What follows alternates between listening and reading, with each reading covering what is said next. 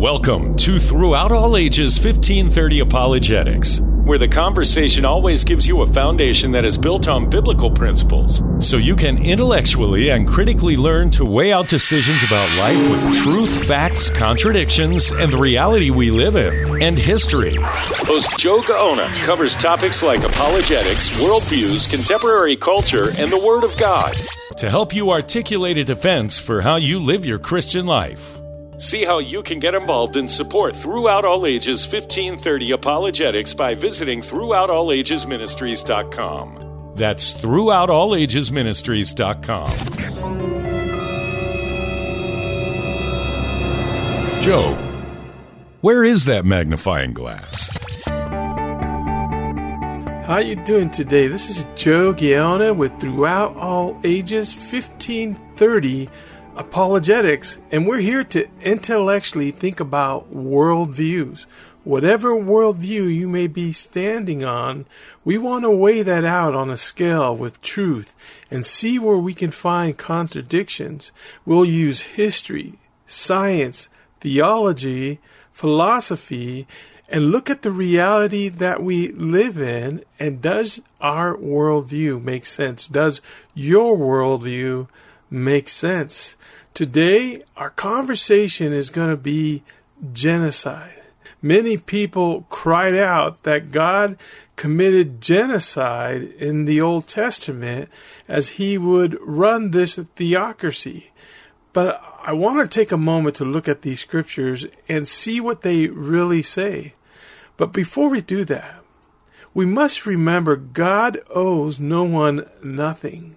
He is the creator. He made us, and He could wipe us all out in an instant and have a higher ground that we have all sinned against a holy God.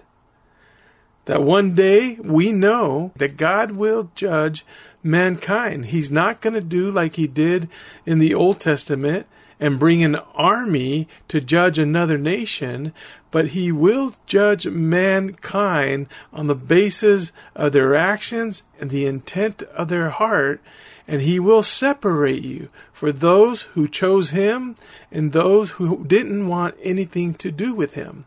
Right? Now he says this there's nothing you could do to deserve the gift that I've given you that I'll cleanse you from all those sins. I'll wipe them out as far as the east and to the west. But you must come by faith and trust in Him that He is able, that He is Lord, that you sinned against a holy God, and this is our redemption plan. The other thing I want to say is people are always complaining that God killed people in the Old Testament and he murdered them and and yet here we find that God is actually judging a people because they were murdering babies, much more. But even for the fact they were putting up these babies on a Moloch, on a, on a statue that was flaming fire, there was this statue, Moloch, that the people used to use for a ceremony, and they would take their babies, their firstborn babies, and they would lay them in the hands as it was fiery hot, and yet God condemns them for that. And we still have people complaining that God is judging them for the acts that they've committed against God because He created them and they've committed these acts against Him. But I want to get to our verse of the day. It's in 1 Samuel 15, 2 and 3, and it says this Thus says the Lord of hosts, I will punish Amalek for what he did to Israel, how he ambushed him on the way when he came out of Egypt. Now go and attack Amalek and utterly destroy all that they have, and do not spare them. Kill both man, woman, infant, nursing child, ox, sheep, camel, and donkey. Now, just looking at that, we understand that it was a special occasion that God, the wrath of God, was going to be poured out on them. And we will look like we always do at more verses to get better context of what God was saying when he says, kill both man and woman, infant, nursing child, ox, sheep, camel, and donkey. Now, before we get started in, in talking about the context of this, I want you to know that people think that somehow God just comes down, he's going to cause peace on the earth, there will be no violence, and that he's just going to zap everyone every time an army comes against him, every time a nation comes against God, he's just going to uh, put a gate there that they can't cross over, and the people that he has, Israel, can't go out of those gates. But this is not how God deals with society. It's not how he deals with mankind. He's never done it that way before. He comes right in the midst of where the people are at. And I want you to know that it was a very primitive era to be living in. I mean, you would have these fortified cities of soldiers of army that would go and see a village or a city and say, We want that property. And these guys would go down there, wipe everything out, kill man, woman, and child, take everything they want, rape, kill, and murder, then take the possession of the land and burn everything down. And then they would take the slaves with them. This was a normal act of nations living in the primitive time. And this is where God comes down to a people. Now, everyone makes the mistake thinking that God came down and he fixes everything. But that's not what happens. God doesn't talk to the other nations so much as he grabs a people, the same people that they were, the same, these people worship pagan gods, but God talked to Abraham and he began to make a distinction and he says, You guys, not for anything you did, but you are my people and I'm going to show you how to live in the land. I'm going to teach you things that I want you to prepare in your heart, in your lives, and I'm going to give you the Decalogue, the Ten Commandments. I'm going to give you rules and regulations of how you ought to be living in this life. But God knowing that someday, that in the future events, that this revelation would begin to unfold to a man named Jesus would come down and the government would rest upon his shoulders and he would take a people and he would die for their sins and he would come to mankind and said I've made a way for you and then knowing that after he comes he will set the whole standard of the revelation that he was trying to say to them. That it's time, he said, that you can follow him by these two greatest precepts. You know what they were? That you love God with all your heart, might, and soul, and that you love your neighbor as yourself. And so we see when Jesus resurrects and he leaves, he tells his disciples, there's no more of this theocracy. There's no more of this fighting going on in battle. But there's a new way of doing things because it's time and the revelation, the mysteries that have been hidden for so long are now being revealed. And so we need to see that when we see that God grabs these people. And so when we go on to talk about these people, the Amalekites, very primitive time. People like to say it was genocide. But I want you to know as he chooses these people, it was not about ethnicity. It was not about race. This is about two groups of people. And these two groups of people were God's people and everyone else. It didn't matter if you had a name. It didn't matter if you were from a, a tribe or a group. That's not how God looked at things. He saw that it was God's people and then all the rest of the people of the world. So it had nothing to do with ethnicity or the color of your skin. The other thing we must see, and I would have to ask you this question.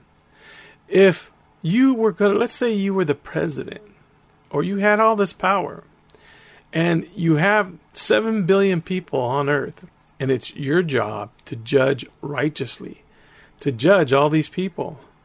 Now, we know that God judges countries, states, cities, and individuals. But what does that look like to you? Because I know now when I look at a war that's going on that there's casualties because of one man, the president usually, who says we're going to go to battle for a just cause or whatever cause it may be to gain territory, to gain land. But everyone in that nation is part of that war. And so, whatever happens because of one man's decision and his army, it lays out to the whole people that are part of that nation.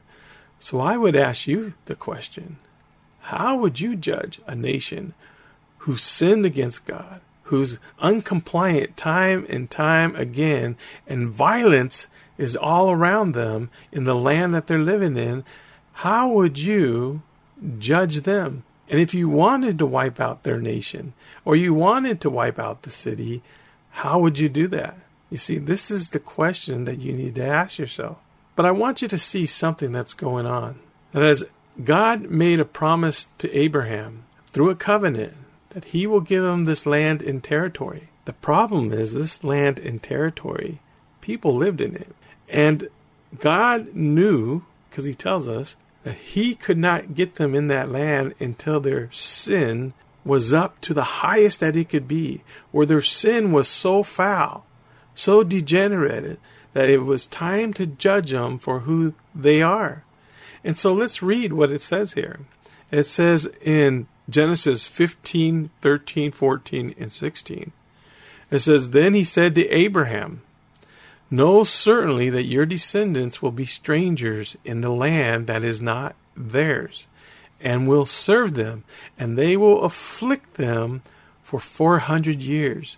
So we know that Israel went to Egypt, that they took them, and they became slaves for 400 years. And also the nation whom they serve, I will judge. So God's already saying, I'm going to judge Egypt for what they're doing to Israel. These things have to play out. Now, do I understand why they all have to play out in the scenario that they do? No, I, I don't. But I do know this. It continues to say this. Afterwards, that they're there for 400 years, I will judge the Egyptians, and afterwards they will come out with great possession. But in the fourth generation they shall return here, for the iniquities of the Amorites is not yet complete. So here God is saying He just doesn't randomly pick nations and people and say He's going to destroy them. It has to do with their sin. It has to do with judgment that their time is up. This is Joe with 1530 Apologetics. I thank you for being a part of this first half. Stay with us as we get into the second half of talking about genocide.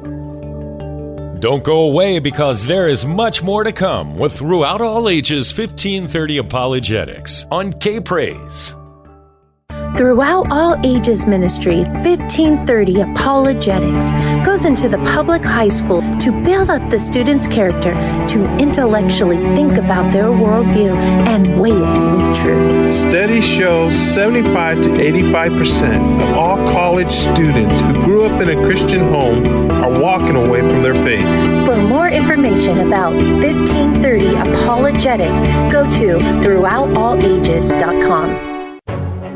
Welcome back to Throughout All Ages 1530 Apologetics. And now, here's your host, Joe Gaona on K Praise. Thank you for being here for the second half as we talk about genocide. This is Joe with 1530 Apologetics. So, sure enough, 400 years go by. Israel is coming out of Egypt, and as they get to the other side of the land, there are the Amalekites there. God knew they were going to be there. He talked about this way, you know, five, six hundred years before it was going to happen. And it says this the Amalekites war with Israel. This is what happens. So Exodus 17:10 says so Joshua did as Moses said to him, and fought with Amalek. And Moses, Aaron, and Hur went up to the top of the hill. Then the Lord said to Moses, Write this for a memorial in the book and recount it in the hearing of Joshua, that I will utterly blot out the remembrance of Amalek from under heaven. And Moses built an altar there and called its name, The Lord is my banner. For he said, Because the Lord has sworn, and the Lord will have war with Amalek from generation to generation. As they came over the other side, they said, Hey, let us go. We just want to get to the other side. We won't take anything that's yours. We just want to get to the other side of the land. And the Amalekites said, No way. We're coming after you. We're coming with war against you. And those were God's people. And God says, Up. Your time's coming up. Your sin is progressing more and more. I'm setting up the stage.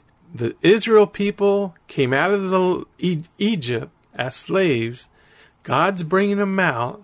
The Amalekites are warring against them.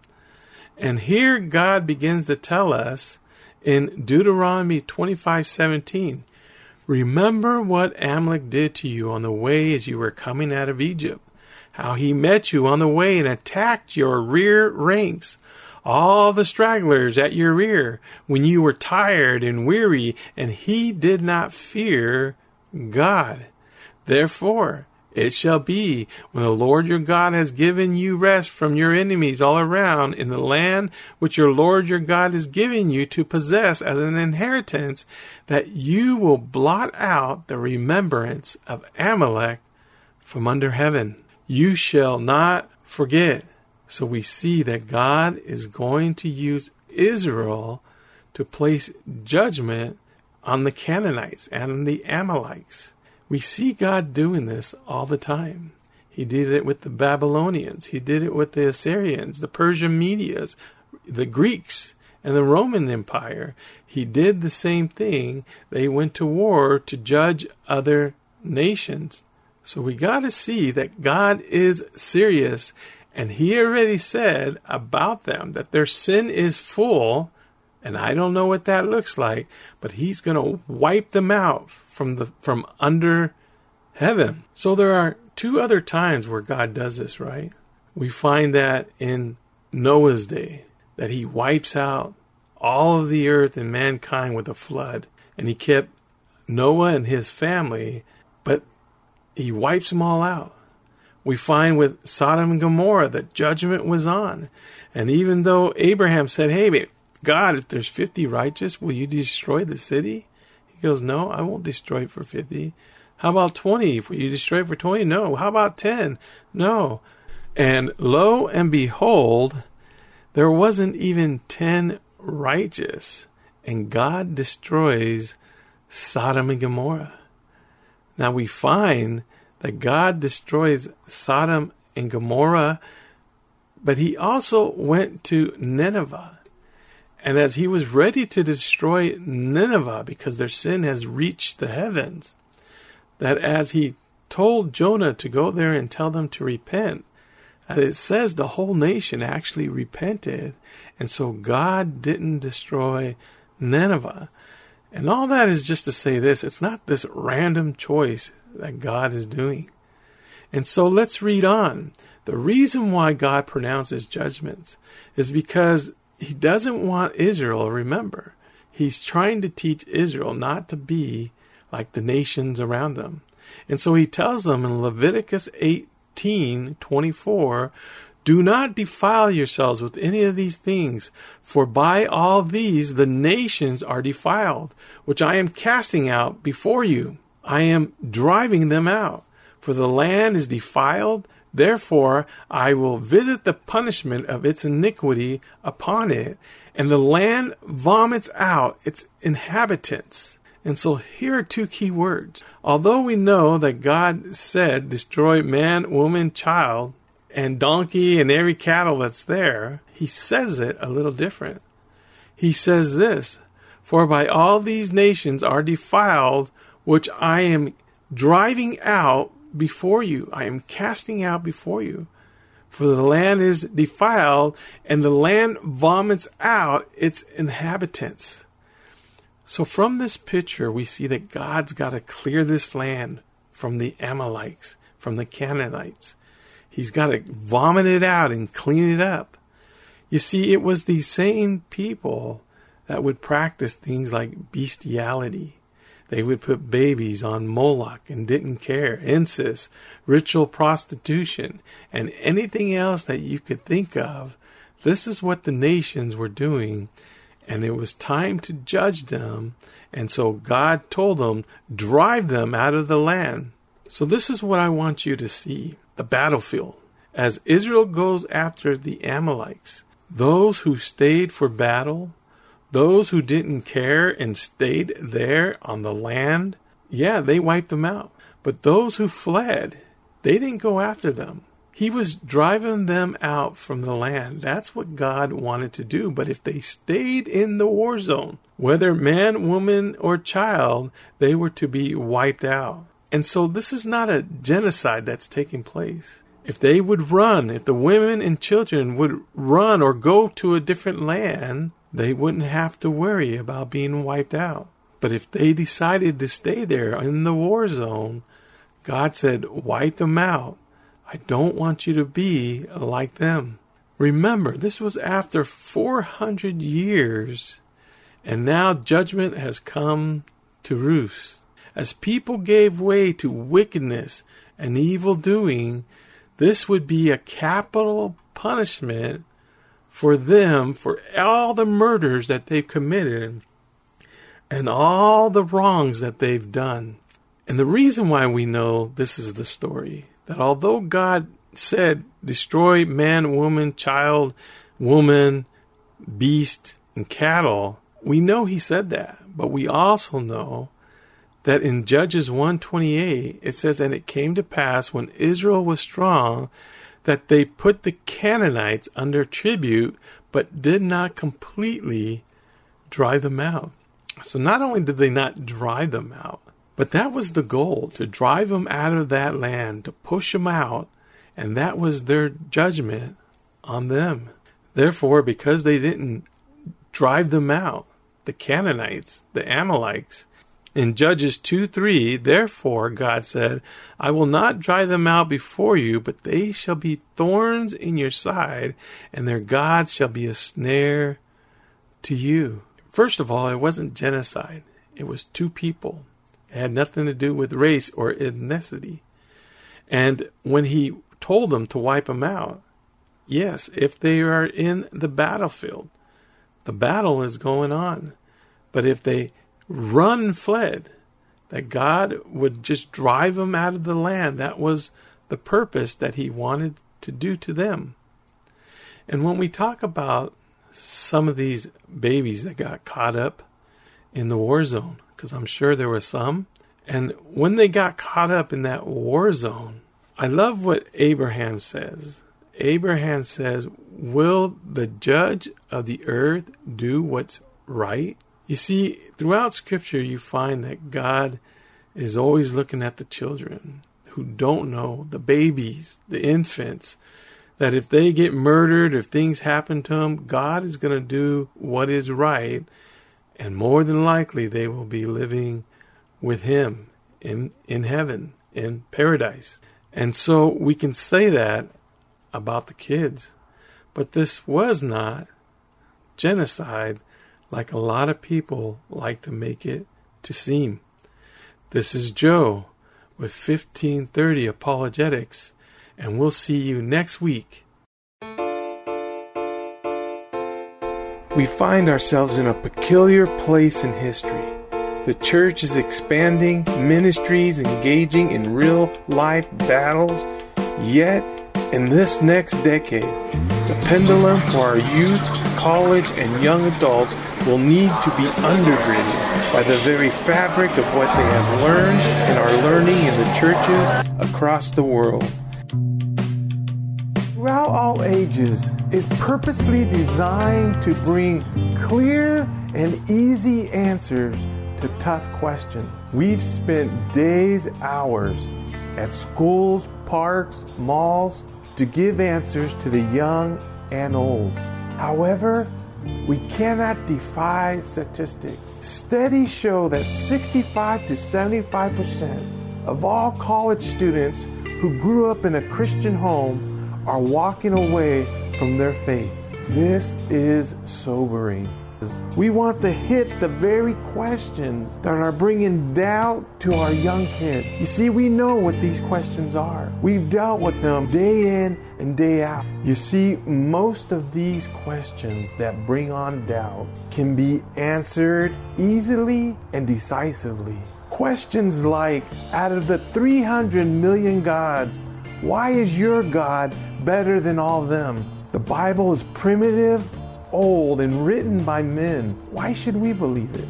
I believe science that can be tested and proven, not this hocus pocus religion.